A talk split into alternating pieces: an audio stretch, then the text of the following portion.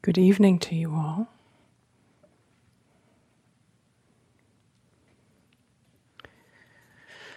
Oh, you're a couple days in now, huh?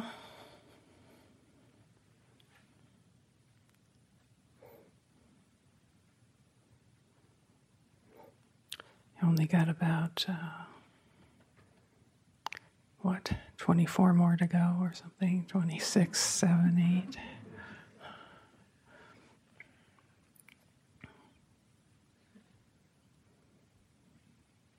It's interesting, you know, how much we can actually suffer by projecting ahead. Isn't there a biblical saying something like, uh, uh, sufficient to the day is the evil therein, or something? I think that's kind of an encouragement to, uh, you know, not borrow trouble.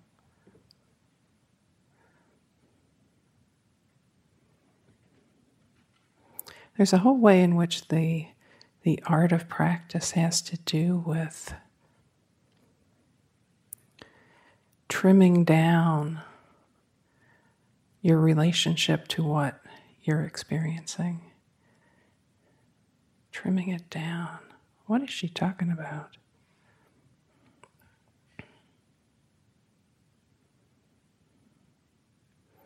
The Buddhist path, as I understand it, is a way of radically clarifying and simplifying our relationship to reality, of recognizing and being able to, to see through and gradually let go of the delusions that, that we carry, often quite unconsciously, that are a source of both complexification and torment. For instance, the thought, oh, I've got to do better than I'm doing, or my retreat is going to be terrible. And then when I go home, you know, I'll feel like I wasted my time and my money, and what will I say to my friends because I won't be able to, you know, claim uh, victory Isn't it interesting how we can we can suffer in real time uh, from something that's basically an imagination about what we think we don't want to have happen in the future.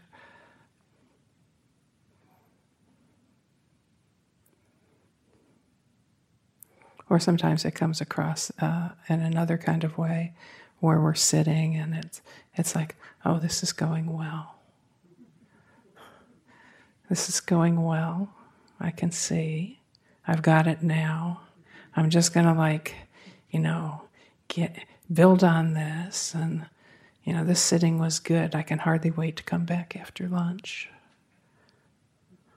And then, of course, you walk in the hall and you sit down, and it's like, You know, what happened to that, that clarity of mind? And then you start with a self examination like, well, what am I doing wrong now? What am I doing different now? You know, we kind of look around and try to figure out what the formula is and tweak it. Isn't this true? I, I loved uh, Anushka's example of, uh, you know, the baby in the height chair. And, uh, you know, she used spoons more often, it's tippy cups. But, you know, taking it and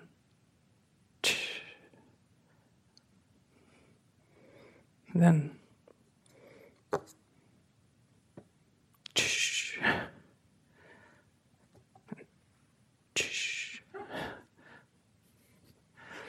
And that's, that's how we are, right? We're problem solving machines. I mean, it's kind of a complex thing to be a human being and, and to figure out things we need to figure out in order to survive. And um, know how to care for our bodies and know how to find food and maybe find a, a partner and you know let alone uh, know how to code or something like that.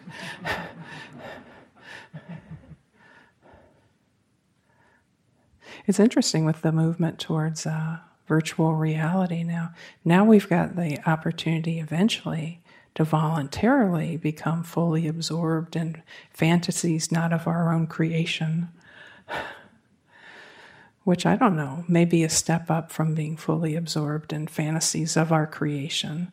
But most of the time, we don't really have the experience that we're creating them. They just kind of create themselves, right? You're sitting on the cushion, all of a sudden, like some thread of a memory or some some idea about a plan comes up, and then the mind is out there and it starts spinning, perhaps in very vivid kind of ways, a whole scenario, uh, either pleasant or unpleasant. And in this uh, mind created world, we get lost. We're in it, it sweeps us away. At some point, it spits us out like a, uh, don't know, a whale on the beach or something, and there, there we are. It's like, oh, what was that? You know, what was that last 20 minutes? That trip that I was on. You know, we have these remarkable minds that have this capacity to remember the past and anticipate the future um, to interpret immediate experience, to look at uh, what's going on, what's making it happen. You know, what can I do right now to like get it to go the way that I want? You know, make the next mind moment the way that I want it, or I don't know, be able to catch the bus on time to, to get to school. We have to do a lot of kind of projected thinking. It's kind of required of us in order to survive.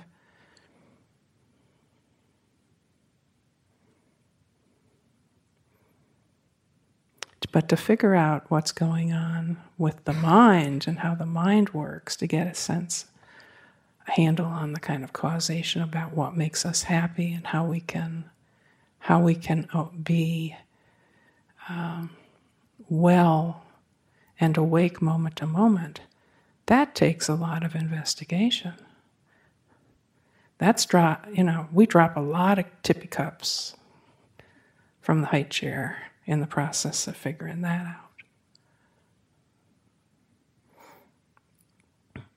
because it's just not clear.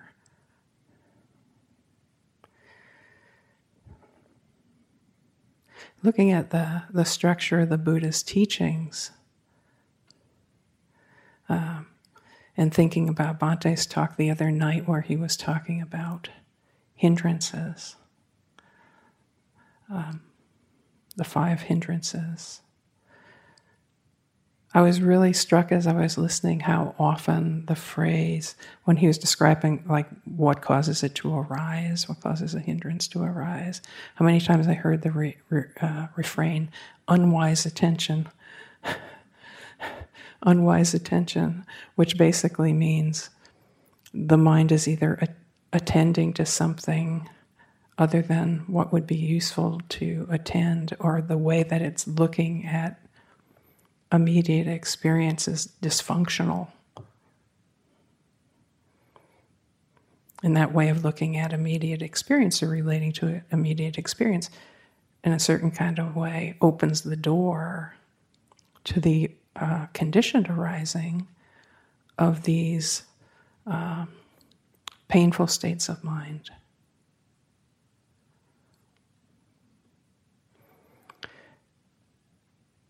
So, having said that, we have to acknowledge there is causation in the arising of immediate experience. And part of what causes the arising of immediate experience. And I'm talking now about what happens in our, our subjectivity, in particular, what happens in the heart mind, has to do with how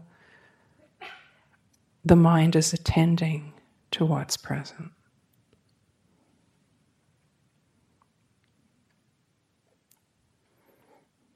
Now, obviously, we don't control, for instance, uh, the truth of past conditions or past conditioning. Things that have happened in the past have happened in the past, and there may still be factors from that that are in play now. For instance, if you were raised in a circumstance where there was a lot of anger in the home, then perhaps what that means is you yourself may have a propensity towards towards anger, having seen that acted out, or maybe there's a propensity for fear. So we can't say we cause our experience in the immediate in that kind of way, right? Because we have not only the causes and conditions that come from the past, but we have present causes and conditions that are outside of our span of control.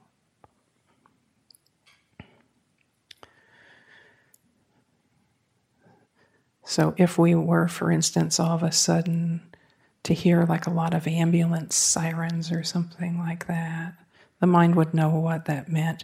And just on a biologic level, we would probably get a big surge of adrenaline, of cortisol, right?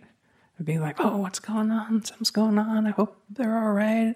What's going to, you know? We don't control that arising within us, right? In that sense, we're biological beings. We're wired to respond to things in certain kinds of ways. And the, the more primitive, the more primal parts of our of our bot, our mind, our brain, nervous system, you know, they're quick actors, right? Quick actors. We haven't experienced it. We don't even uh, see it arising. It's just like suddenly there and overriding, for instance, the recognition of what's going on and the reason and things that seems to be seated more in the prefrontal cortex. Under certain circumstances, stuff happens and then we have an experience. It's like all of a sudden your heart's pounding and you know you feel like you want to throw up or something.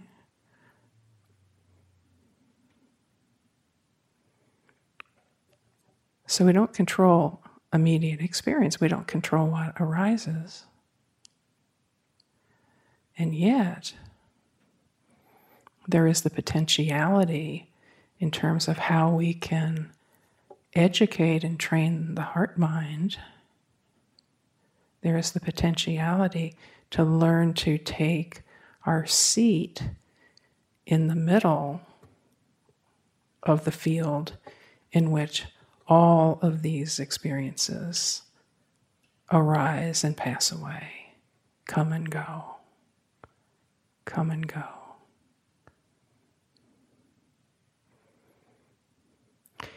And it's an interesting part of the Buddha's teaching where he basically says that how we attend to our immediate experience determines whether the mind becomes more enmeshed with suffering or whether it moves in the direction of liberation. His teachings work on many, many different levels, on many different scales of, of time and causation. He teaches us that the immediate experience and how we relate to, to it, how we hold it, what our context is for that immediate experience, is the PowerPoint. Because the immediate experience, the present moment experience, is actually something in and of itself. but it's also the seed for future arisings. And learning how to attend with wisdom to what's actually there in the present is the doorway to freedom.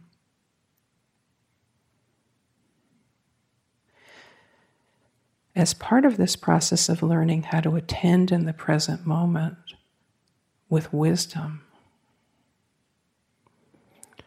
it's important for us to have context, right? We're actually not exactly like the baby in the high chair dropping off the tippy cups. Right? Because we have the capacity to learn and know and assimilate the framework of the Buddhist teachings so that we have context, right? If the baby picked up a book and could read and could understand, they'd go, oh, gravity, you know, will pull things down if you let them drop out of your hand most all the time. Their experiment would be much shorter.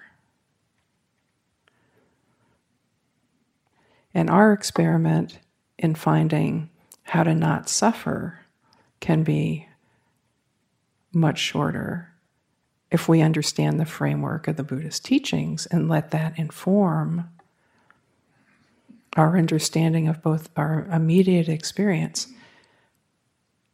and how to hold that, how to relate to that. So, I want to talk a little bit about uh, the Four Noble Truths and the Eightfold Path.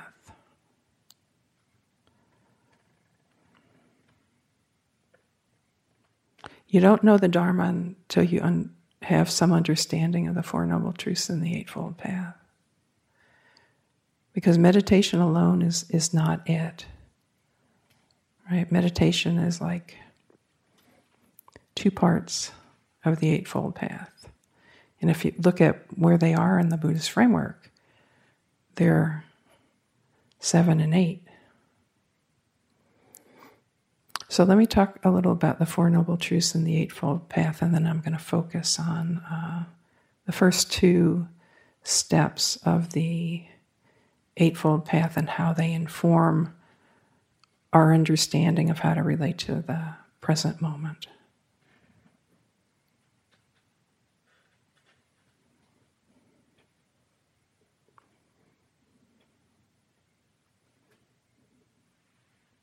So the Buddha himself was a, a big experimenter and very analytical.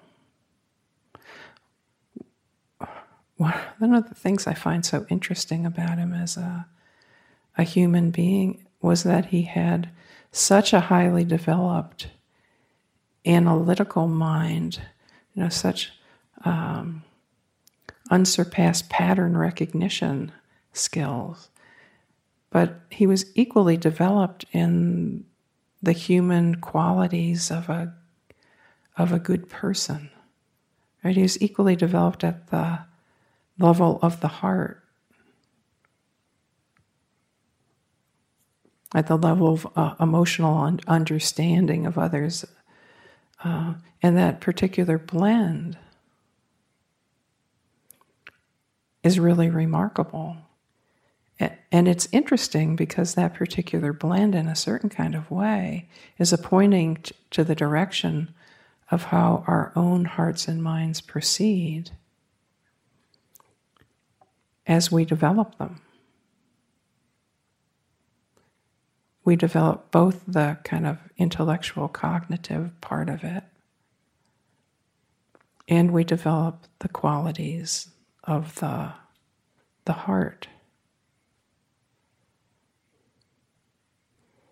And the two things feed each other.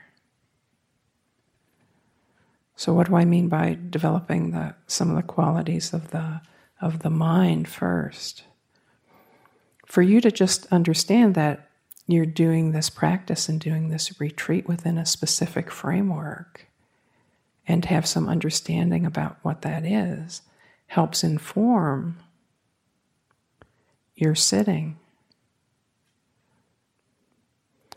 So let's talk about the Four Noble Truths first uh, and briefly, and then we'll talk a little bit about the Eightfold Path and how it feeds in. So, one way to understand the Four Noble Truths is it, it's uh, the Buddha's problem statement, and then his uh, his uh, prescription for high level prescrip- prescription about um, what causes the problem, what it looks like when the problem is is resolved, and the particulars of how to do that, the particulars about how to resolve the problem. So, the first noble truth, of course, is the truth of dukkha, the truth, truth of unsatisfactoriness. And basically, you know, he says humans, not just humans, but humans, uh, we've, we've got issues. right? We got, we got a dilemma here, we got problem. Old age, sickness, and death. Sorrow, lamentation, and grief, separation from what we love, the experience of what we find repellent, the incessant nature of change, you know, just the stress of always having to adapt to stuff. It would be great to, if you could have a set point for your practice, you know, like a select-o-matic or something. You just like turn it to uh, awake all that afternoon. Lots of metta. but, but we, we don't have that. Uh, and, and the fact that we don't have that, that that's a, even those positive, wholesome things are conditioned arising that shows you the instability uh, of reality, the instability of our, our subjective experience, the fact that it's always changing and it's not under our, our control. So this is, uh, you know, less than optimal from our perspective, is it not? What with the death and stuff.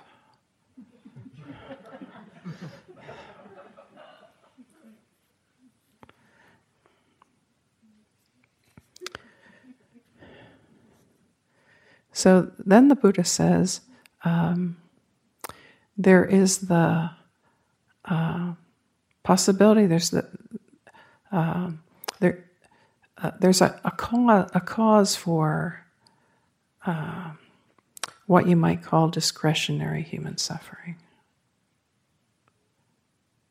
The kind that is self inflicted would be too narrow a way to put it, but you know, the, the kind that arises in the mind because we don't get what's going on. You know, we haven't figured out the tippy cup dilemma yet. And so we thrash about and, you know, do things that are really counterproductive and against the interest of our happiness. And he says, you know, the, mostly the reason we do that, this is deluded craving.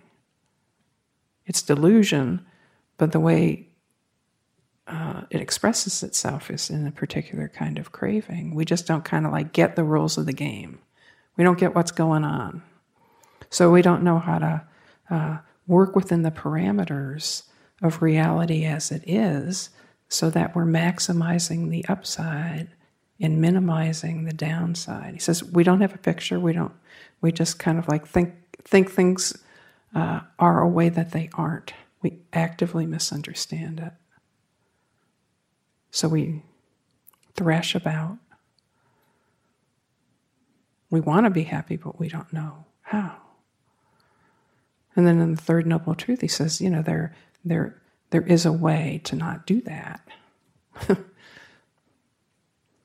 and the fourth noble truth is his prescription in the Eightfold Path of what's involved with learning how to not suffer unnecessarily. In other words, how to cut through that pattern of being lost in delusion and governed by the craving that flows from it. That craving always putting us in a state of discontent or resistance to what is present, causing us to do things that kind of deepens our enmeshment in delusion. So he says, you don't have to do that. There's a way to turn it around. You can learn what's important. You can understand what's going on and you can cultivate the mind so the mind doesn't get trapped, doesn't get lost in its own misunderstandings. So when the Buddha then presents the Eightfold Path, he's, prevent, he's presenting to you his solution. So, if the first noble truth is the problem statement, the Eightfold Path is the action steps. Any grant writers in here? Does this sound kind of familiar? Like, what's the problem? Okay, we've got this going on, we need to dot, dot, dot, dot. But the dot, dot, dot, dot is all relying on having a first, the right understanding of what the problem is. We all know that there's a problem. All human beings, you know, unless they're like completely out of it, know that there's issues with being human, right? Because we all know our, our own suffering. We can see the suffering of others. We all recognize that. But unless we have access to the teachings, we don't really know what to do about it because our understanding of the problem is not deep enough. And, and we see this all the time, you know, like the untrained mind or even, even the trained mind. Uh, you know, feeling some kind of distress or being in some kind of mess and, you know, kind of flapping about trying to, you know, get something to replace that experience or fix it or all the rest of it. But there's not enough clarity often to really be successful in, in doing that because we don't we don't see it all. There's enough clarity to know we want out, out of it, but we don't know the particulars. But the Eightfold Path is responsive to the Buddha's deep insight into the nature of the problem. And so it is really comprehensive. And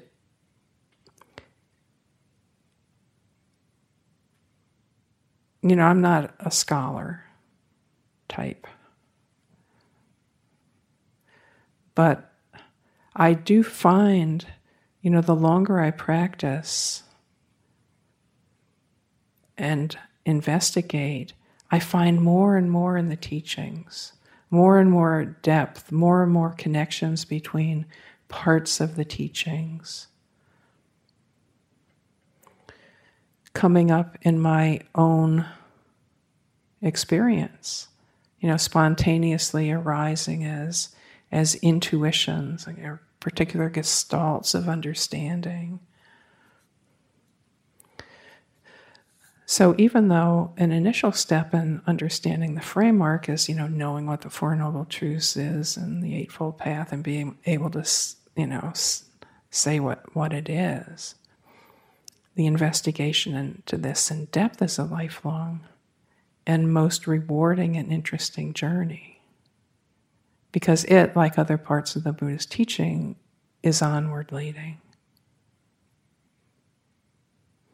So let's take the first of the, the Eightfold Path wise view, wise view. The structure of the teachings is that the Four Noble Truths and the Eightfold Path interlock. So the last step of the Four Noble Truths refers to the Eightfold Path. And the first step on the Eightfold Path, wise view, refers back up to the Four Noble Truths. So this is an interesting uh, translation of the first step of the path, path wise view. You know, even just to the uh, a lay hearer this, you would say, wise view, wise view, what, what's being said there? Oh, is that like one of those things where, you know, you're brokenhearted because you didn't make the soccer team, and, you know, then your dad says, Well, I know, honey, that's disappointing, but on the other hand, you know, now you can, you know, spend more time doing your music and you're probably good enough to get a scholarship to college kind of talk. Well, maybe there's a little bit of that in. There's a, a certain kind of way in which how you look at things really makes a difference, right? The wise view, from the Buddhist perspective, is the view that is in accord with reality and how it works. So he, he starts with how things actually work how they work in a way that is observable and confirmable to us individually, just possible for us to see and experience for ourselves. So, wise view relates back to the Four Noble Truths. And then there's this other part of wise view called mundane wise view that has right at the beginning of the Eightfold Path a very important distinction. And that distinction is related to karma. And the understanding is that actions that arise out of delusion, aversion, or craving are born of suffering and result in more suffering if we double down on them and follow them. And actions born of generosity, loving kindness, compassion, and wisdom are onward leading. And when we act from those, we move in the direction of freedom. So he's saying there's a law in reality that operates such that you can either either get on board with ascending or descending currents in terms of your own development of heart and mind, in terms of your own relative freedom of heart. You know that biblical fa- a, a phrase about you know, uh, reaping what you sow. There's a kind of way in which our intentional actions and are always planting seeds of future arisings in addition to what we immediately experience. So he says this is this is this is an important thing to know this is what you want to cultivate generosity, goodwill, compassion, wisdom. And this is what you want to let go of delusion, aversion, craving. So there's a binary there. And it's it's not just a moral binary, but it's a um, consequential binary. It's not just like I did a good thing or I did a bad thing, but I, I acted on wholesome, wise intentions. I acted on unwholesome, unwise intentions. One goes one way in terms of our, our developmental cycle in terms of shaping of our heart and mind. The other one goes another direction. It's kind of like, well, what do you want? You want you want more suffering? Once you acknowledge that, you know, greed, aversion, and, and craving are suffering states, you want some more of that? Does that sound good have some more of that? Or would you rather have generosity, goodwill, kindness, wisdom?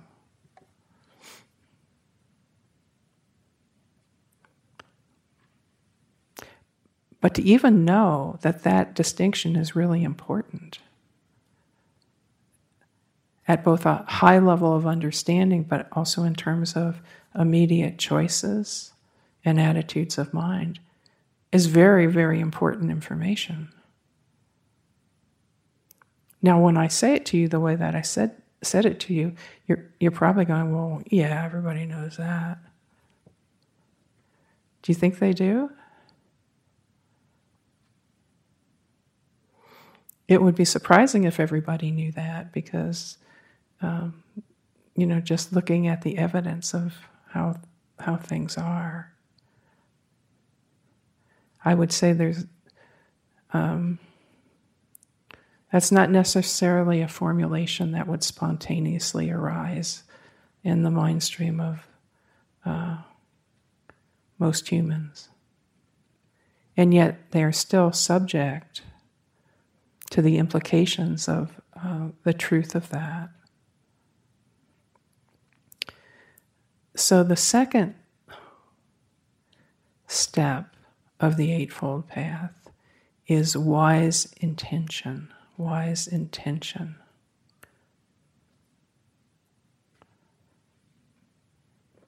And this, again, this is a, a whole other statement about and coaching about what you want to develop in yourself. So the Buddha says, wise intention is related to um, cultivation of renunciation and the cultivation of goodwill and compassion. These are, these are the things that you would do well to develop and let inform your understanding about what appropriate response is to both immediate experience and future experience. And you can see in a certain kind of way, you know, there's echoes of uh, repetition with mundane wise view it's kind of tracking in the same direction, but he, he pulls out this, this factor of intention because of its karmic potency. So I was just talking about karma in the step of mundane, um, wise view. Here again, with wise intention, those of you who know some of the teachings around intention, you know, it's very, it's very powerful. Wholesome intentions, unwholesome intentions feed different directions.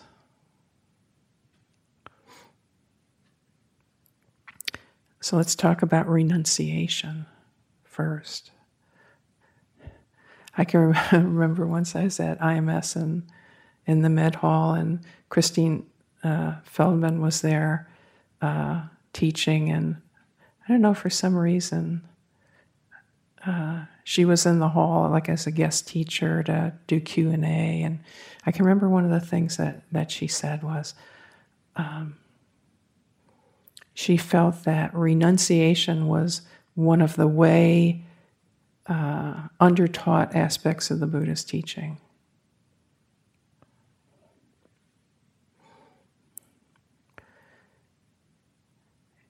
She said, you know, we tend not to teach that to Western audiences very much. We, we tend to kind of like skip over that part or soft pedal it. Or, and then some wise ass in the audience uh, raised their hand and said, Well, don't you think that's because renunciation sounds a lot like denunciation and like we're not on board with that? It's like, let me keep my pleasures. I don't want to have to give them up. Of course, that's not really what renunciation means.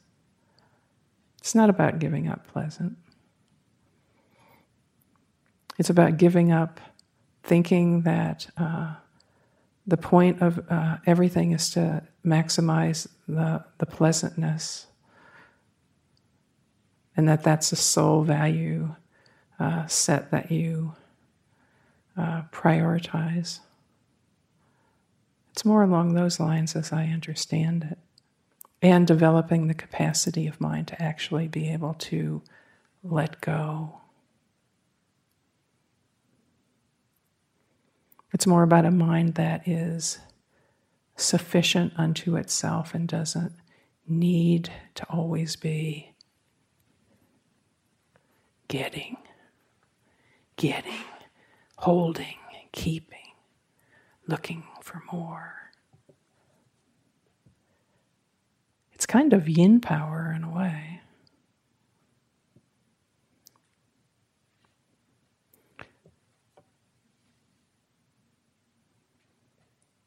renunciation. And then the, the other, of course, is the cultivation of compassion and goodwill, kind of, which of course are faces of each other, right? It's like compassion, goodwill, compassion, goodwill, compassion, goodwill, compassion, goodwill.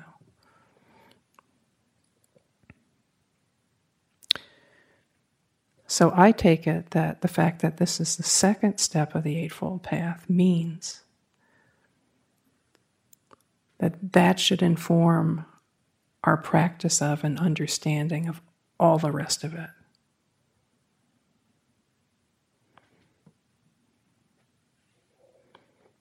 So, by the time, for instance, you get to the next steps of the path, which are all about Sila, you could see them as a, actually a, a renunciation of harming and the practice of goodwill and compassion, right? Wise speech, wise action, wise livelihood. And then when you get to wise effort,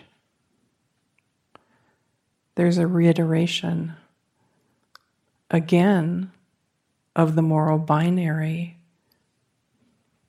that we saw in mundane wise view. Because if you look at the four parts of the four great endeavors that are talked about in wise effort, it's about, first of all, doing what you can to mitigate the unwholesome i.e., the, the states that come out of delusion and our suffering states, to mitigate those, to not feed them, to be willing to let them go, and to recognize and cultivate, support, encourage the wholesome states.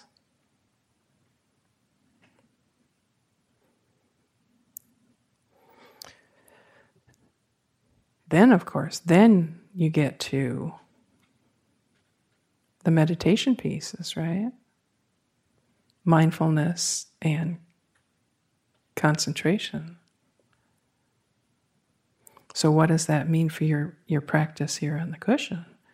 What means your practice here on the cushion happens within this whole framework that I've just described. So, in doing your mindful meditation practice, your insight practice, you're training the mind to bring mindfulness and a mind that lets go and a mind that's compassionate to your immediate experience as it arises and is known within you. That's what you're bringing to the practice as you're sitting here being with the breath, with a hear sound or with an emotion or with a body sensation. It can be infused with a kind of kindness. It can be infused with a kind of allowing, of non insistence that is an aspect of renunciation.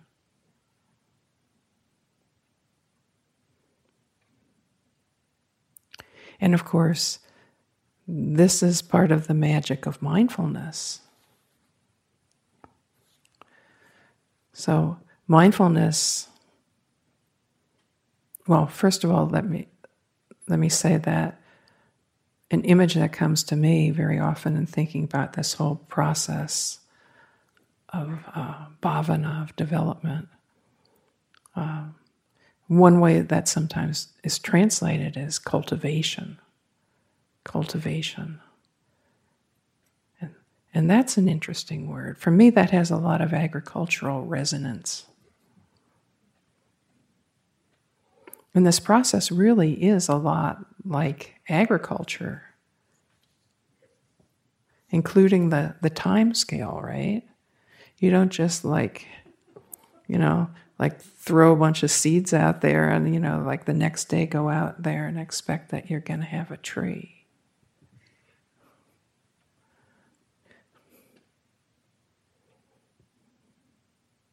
But there are things that, that you can do for the desired result, right? You want that tree, you prepare the soil, you nurture the soil, you fertilize the plant as it develops, you, you water it, you know, you shield it from the from the deer You want that tree? You, you nurture it. You plant it. You care for it. You nurture it. You develop it. You grow it. If it's got aphids on it, you pick them off. a lot of mind aphids in the sittings.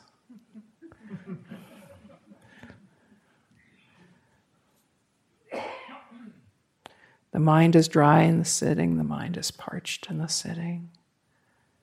You give it some metta. Right? The mind is sleepy in, in the sitting, you give it a little bit of light. You know, you give it wholesome reflection. You bring up energy, you bring up effort. So, so this is interesting because the process really calls on you to bring the parts of you that are already developed and accessible to you in the moment. To recognize those when they're there, which in and of itself will strengthen them. But when the parts of you that are not yet developed or which are suffering are present in there. You do an Aikido kind of thing. You actually take what is already developed in you and you bring it to the suffering, uneducated part.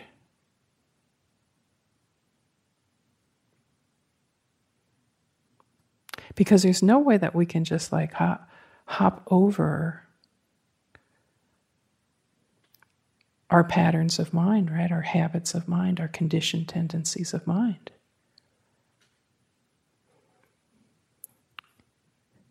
You know, it's not like plastic surgery of the soul or something like that.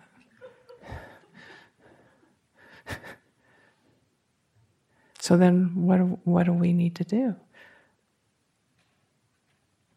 We have our Dharma understanding, we have our Dharma framework, we have our aspiration, we have our commitment, we have our developed paramis, we have our mindfulness, we have our compassion, we have our understanding of what's called for. Oh, oh, what's called for renunciation, compassion. Oh, what would, what would support mindfulness right now? We have the capacity to recognize Mara. The talk Bhante gave the, the other day was for a number of reasons, but it, it was all about helping us to recognize Mara. I see you, Mara. I got you, bud. Got you, Ma. I see you, Mara. Uh uh-uh. uh. Not gonna. Oh, are you still here? That's all right. I'm not going to do that anyway. No, I think I'll just keep sitting. Mm, not going anywhere. Got some resolve going. No, I don't think I want to strengthen that tendency of mind. I think that's a good one to, to investigate.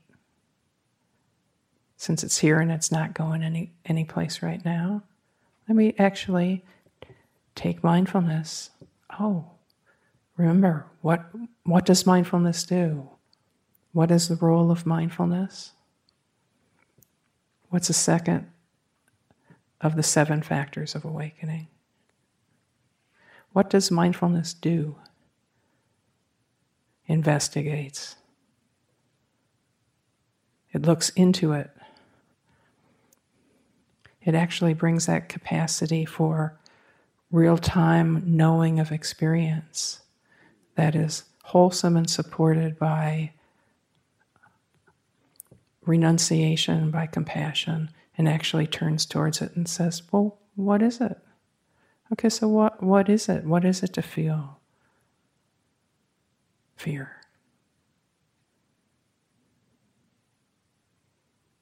Fear is like this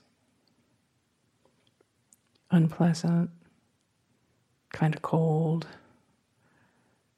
tight in the belly, impulse to bolt or whatever it is. Ah, fear.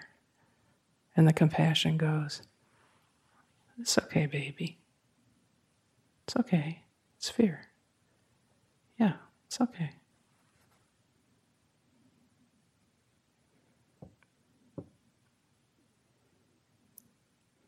The untamed parts of ourselves show themselves. And then what do you do?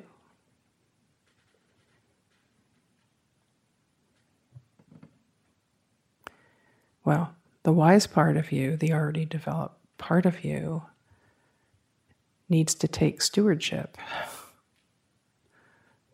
You know, just like that part was a minor child and was acting out, right?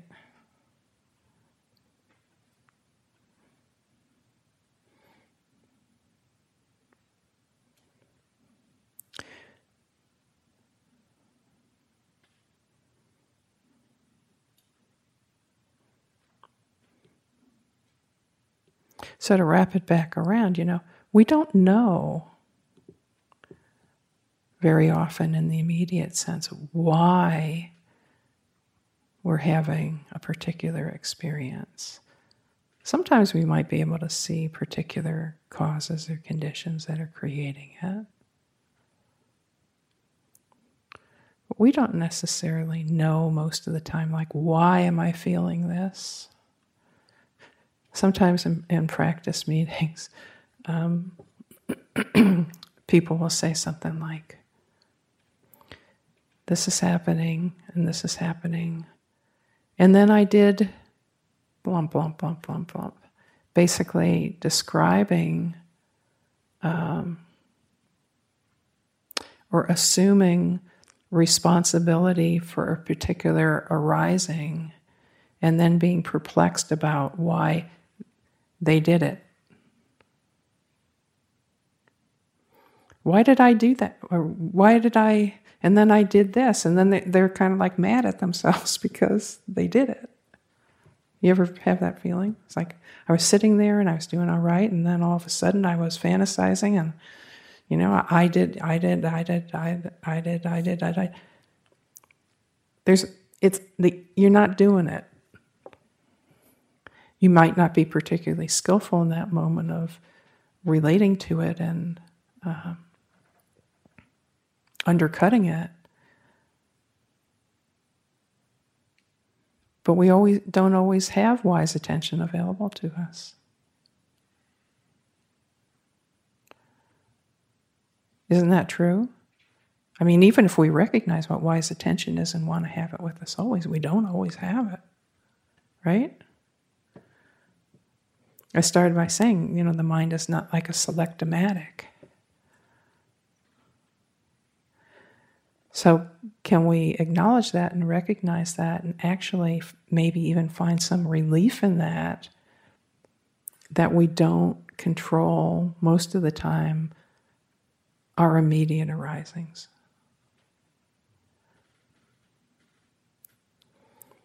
Not that we wouldn't like to. Because again, you know, our, our whole setup, our biological bias is towards, you know, what would be pleasant and easeful. But then, you know, we get get all this other stuff and it's not right and we don't like it and we're trying hard and we still it's still happening. It's wrong. But it's not. It's conditioned. It's conditioned arising. So if you follow the path of the Buddha, you follow the path of disentangling yourself from a dysfunctional relationship with your own subjectivity.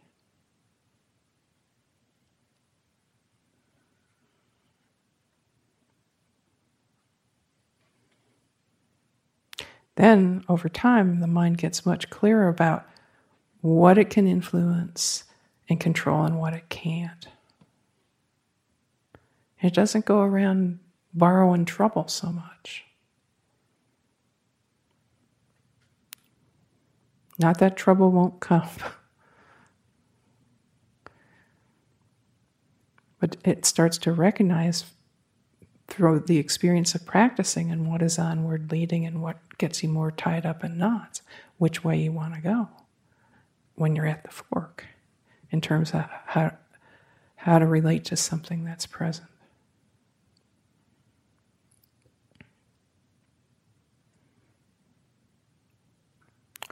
So how do you how do you learn this for yourself? Well, this whole process that you're engaged in is experiential learning, immersion experiential learning. You're all in your own little labs, you know, hearing the instructions and trying to follow the instructions, and then things are happening, and then you're rec- recognizing what's happening. Maybe sometimes you're not. Sometimes you're present, sometimes you're not. But you've set the intention to be present, which means you'll be more and more present. Agriculturally speaking. Can that be okay? That it's agricultural?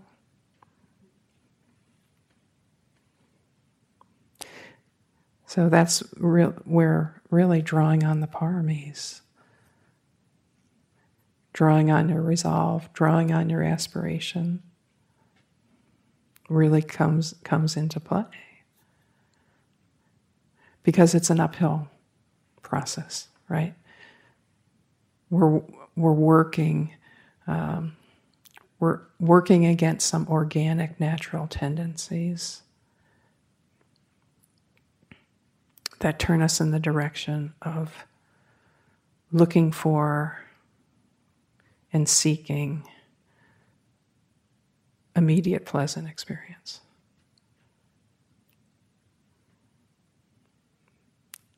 And that's not one of the one of the choices on the selectomatic.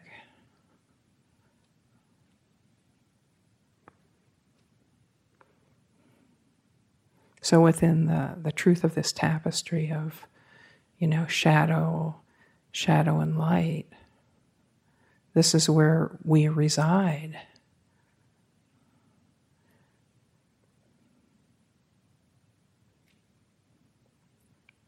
Can that be can that be okay? Given that we can't change it. We can empower ourselves.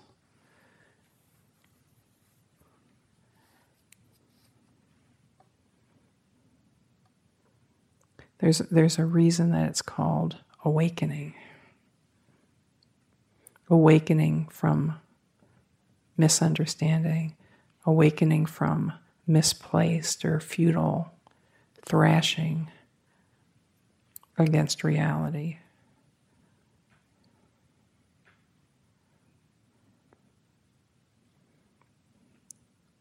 So, y'all in some deep stuff there. Hmm.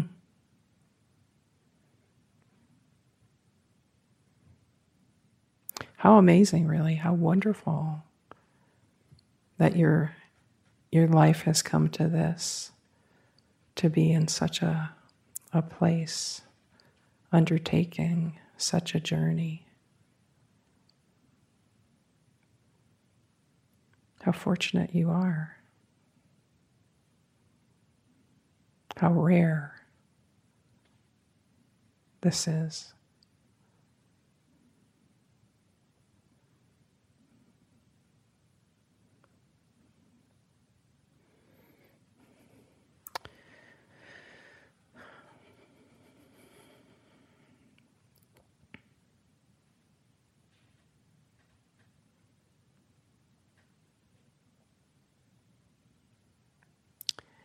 May the benefit of offering and hearing this Dhamma be a cause and condition for our own awakening and that of all beings everywhere.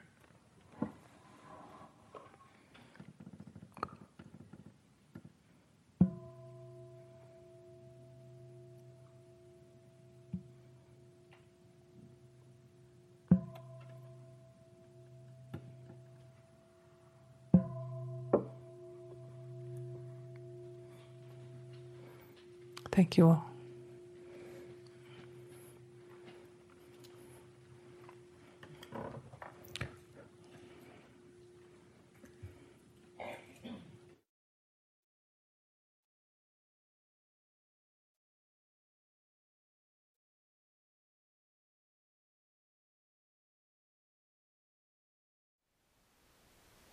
Thank you for listening. To learn how you can support the teachers and Dharma Seed, please visit dharmaseed.org slash donate.